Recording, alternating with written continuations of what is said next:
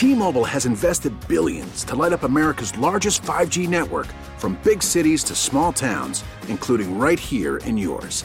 And great coverage is just the beginning. Right now, families and small businesses can save up to 20% versus AT&T and Verizon when they switch. Visit your local T-Mobile store today.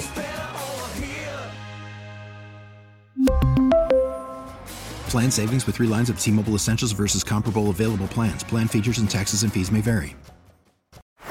Baseball is in full swing. NBA playoffs are heating up, and your NFL team is gearing up for training camp. Listen to the latest on the teams you love here on the Audacy app. The biggest sports radio stations in the country, providing unrivaled local coverage of their teams, all in one place. Exclusive interviews with players, coaches, and team executives, streaming live and always available on demand. Stay in the know with your favorite teams right here on the Audacy app.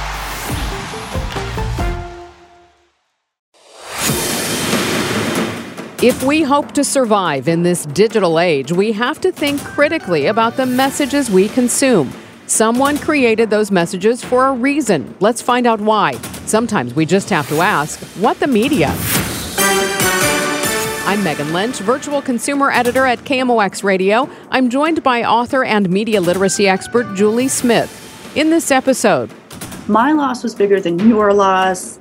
I lost a child and you lost your parent. That's different, or my loss was really traumatic. This was a car crash with a drunk driver, and yours was a death from old age. And so we get into this strange competition like grief Olympics. we're talking about grieving online. For some generations or cultures, the idea of making your grief public may be very uncomfortable. But like with so many things, the internet and social media platforms have created an outlet for people to express and explore grief. You may learn of someone's passing through a Facebook post. Influencers are using online stories to explore their own grief process. There are community organized grief support groups on social media platforms. And then we have situations involving trauma or violence where victims and their families are often thrust into the spotlight. Dr. Jocelyn DeGroot is a professor and assistant chair in the Department of Applied Communication Studies at Southern Illinois University. She joins us now. Josie, what's caught your attention when it comes to the ways that you see people express their grief online? Only the medium has changed. People have been expressing their grief, um, talking to or at or with, I don't know what prepositional phrase to use even now, um, toward the deceased. And they've done that before social media, but now it's just that we can see people's grief more publicly, which sort of opens up a broader discussion about grief that's beneficial for grieving in general. Some people use social media as an overly attention seeking platform. And I wondered how much grieving do you feel that people do online is performative, Josie? Ooh, that's a good question. Some is, and sometimes we go to social media because we're used to going to social media for various things. Here's what I had for lunch. I'm having this problem. My kid's doing awesome. Or I'm grieving and this is what I'm used to doing. And so this is how, this is my outlet for grief. But like you said, there is an aspect of that performance. And I think that just depends on the person. You know, if you're performative with everything else, you'll probably be performative with the grief as well. And that might just be a way that you're reaching out saying, Hey, I'm having a tough time. And you're letting your Facebook friends and followers know that. And I guess that's one of the things about this type of of public online grieving is that it does open you up to some judgment and criticism. Definitely. Um, there's something called disenfranchised grief, where if you're grieving maybe your um, affair partner, you're not allowed to grieve because you shouldn't have been having that relationship in the first place. And so there's disenfranchised grief for the person, the type of death that they encountered, and even the the griever themselves, like children and the elderly, or often think that they shouldn't be grieving because they're not, I don't know, uh, the general population. But there's another type of disenfranchised grief where it comes to you're grieving wrong and so that can be really harmful. But it is helpful in that you're showing people that the grief isn't just a, a one week thing. You get triggered every year on the death, maybe on different um, holidays, maybe their birthday, whatever it is. And so it, it's helpful to other people to say, like, grief is not one and done. We don't follow Kubler Ross's model of grief, and that's what everybody likes to use. because it ends with acceptance, right? But that's not what academics, that's not what scientists use um, in terms of a grief model. It just, grief stays with you, it's forever.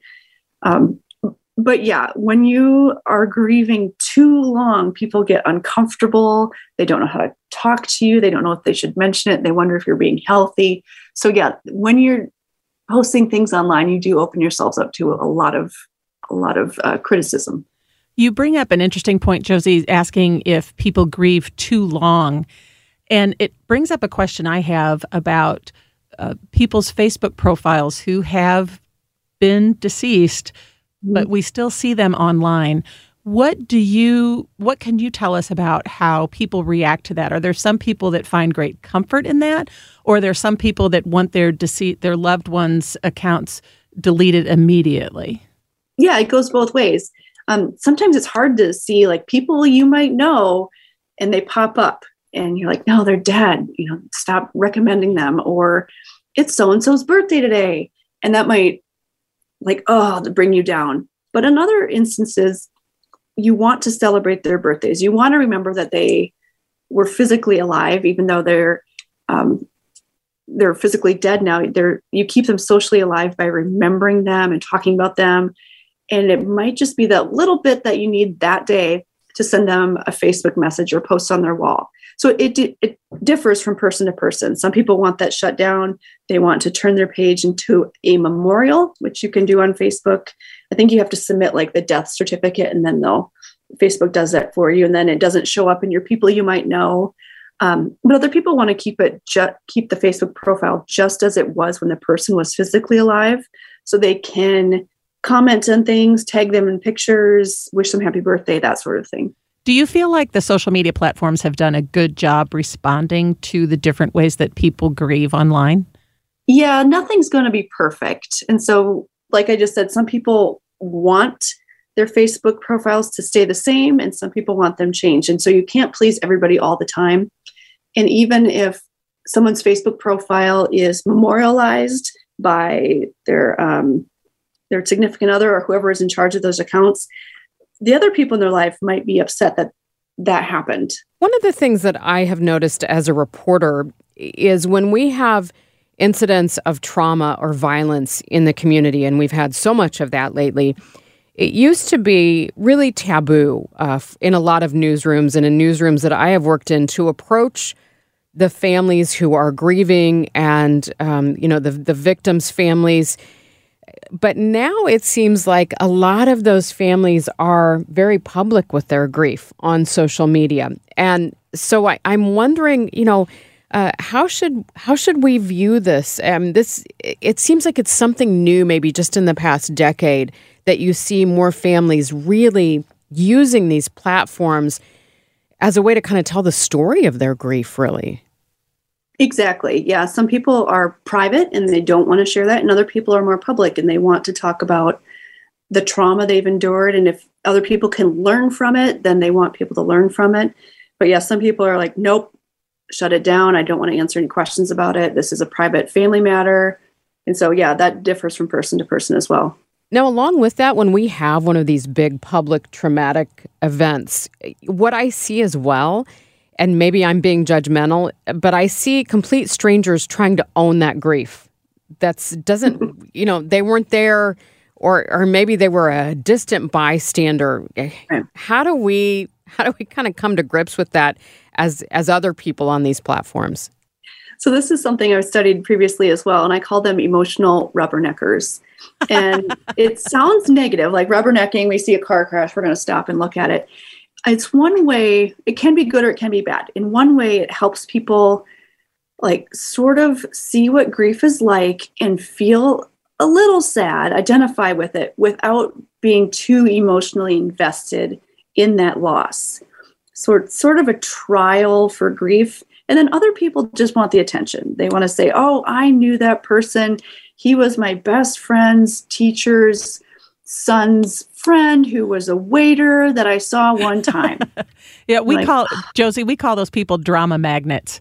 They're just a, they're just attracted to whatever drama is happening. Yeah, they want to be involved. They like yes, exactly. So we've heard of terms like doom scrolling, etc. Is there such yeah. a thing as grief scrolling? Because the the reason I bring that up is that if I get on a platform and I post a lot about my grieving, the algorithm is going to pick that up and most likely give me more grief centered content, right? Is there mm-hmm. a way that we can protect ourselves from that? On Facebook, yes. I know you can click the little three dots or like suggested for you, and you can say, show me less of this, and it'll eventually learn that. But what you're talking about is um, they call it grief porn.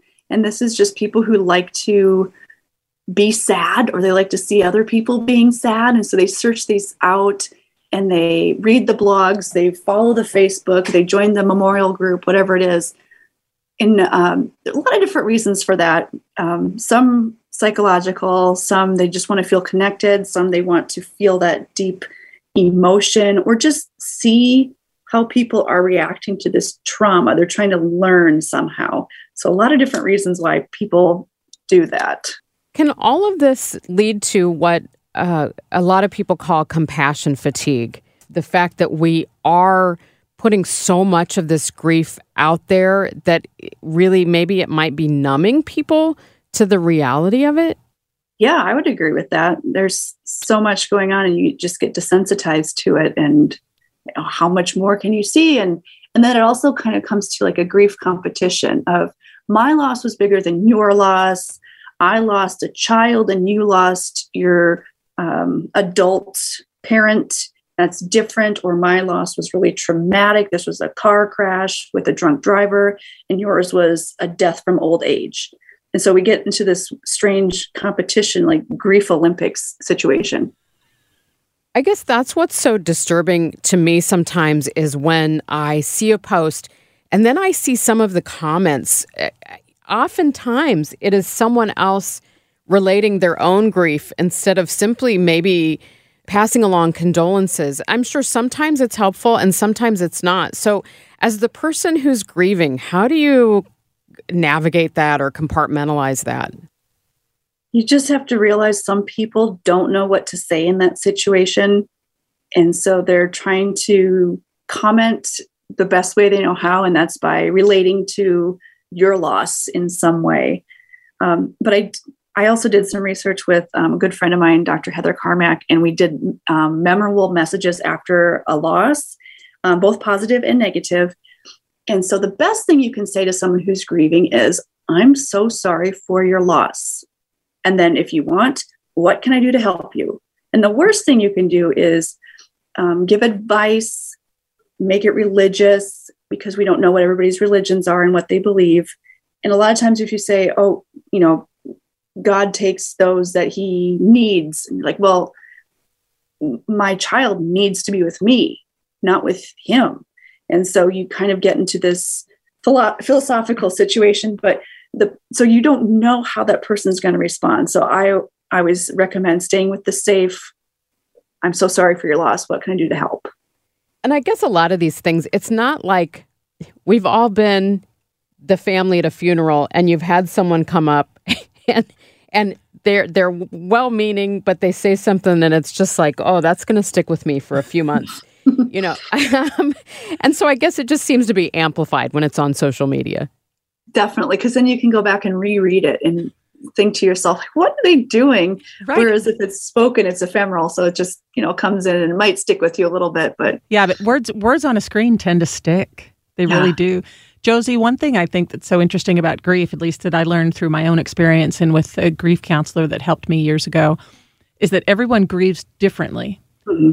and there's no right way or wrong way to do it. It's very much like our fingerprints. And Absolutely. the posting on on social media platforms almost seems to make that more difficult for people to accept because people assume that if you're not grieving the way that they do, you're doing it wrong. And so even though people can find support online, sometimes I wonder if maybe it's just more trouble than it, than that it's more of a bug than a feature. That's a good way to put that. No, and you're right. Grief is so unique and individual. And one of the problems is we, the media has been using the Kubler Ross model, you know, denial, anger, bargaining, whatever. And it's so it's nice and neat and you step this you know first step and then you move into this step and then you're done. And it's so tidy. And so that's what people think it should look like. And so when they see someone on social media grieving and it doesn't follow that they're like well you're doing it wrong. And but they're not. Grief is so individual and and it it it's messy. Grief is really messy and you might be totally fine until you smell your mom's perfume that she used to wear and then you're just taken right back. Or you see somebody wearing a necklace that your best friend always used to wear or you see a dog of a certain species and it just brings you right back and it triggers you. And i think that's what a lot of people are missing is that we have a lot of these triggers for better or for worse. And so that can bring you right back to the the shock and numbness which is sort of the first step of grief. You get that shock and numbness you can go off you can have a perfectly fine day and then you get triggered again and you're right back to shock and numbness. One of the things that has become so prevalent on social media platforms is support groups where you enter into a group. Um, I've been in a few of them for various things and have left most of them. If that tells you something about my personality, so I I can't imagine um, that it would be positive all the time to be part of a grief group. What do people need to know if they think they would like to enter some type of online grief support group? Maybe they would want to observe first before they dive in and start posting for themselves. And sometimes just watching other people grieve when you're grieving is helpful to know that you're not the only one experiencing this intense sadness and despair just knowing that other people are going through it is sometimes helpful. And then, you know, if, if it looks like something fits with how you're thinking, then I'd say go ahead and join and post and, and do whatever, but don't feel like you have to post. You can just be part of the community without contributing to it. That's Dr. Josie DeGroot with Southern Illinois University Edwardsville. I'm Megan Lynch with Julie Smith. What the Media is produced by Audacy St. Louis from the studios of KMOX Radio. Our executive producer is Beth Coglin. We invite you to visit KMOX.com for more on our media literacy project.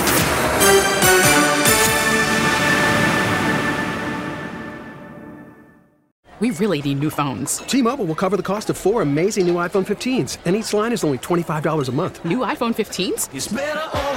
Only at T-Mobile get four iPhone 15s on us and four lines for 25 bucks per line per month with eligible trade-in when you switch. Minimum of four lines for $25 per line per month with auto pay discount using debit or bank account. $5 more per line without auto pay, plus taxes and fees. Phone fee at 24 monthly bill credits for all well qualified customers. Contact us before canceling account to continue bill credits or credit stop and balance on required finance agreement due. $35 per line connection charge apply. Ctmobile.com. Hey, Rob Bradford here. I have set out on a mission with my good friends at FanDuel to prove what I have known for some time baseball isn't boring. Now I have a daily podcast to prove it with some of the most notable people in the baseball world screaming baseball isn't boring from the mountaintops or at least agreeing to come on our show. Players, managers, GMs, and yes, even the commissioner of baseball, Rob Manfred. It has been a constant wave of baseball's most powerful voices. So join the revolution. Subscribe and soak in Baseball Isn't Boring. Listen on your Audacy app or wherever you get your podcast. You'll be glad you did.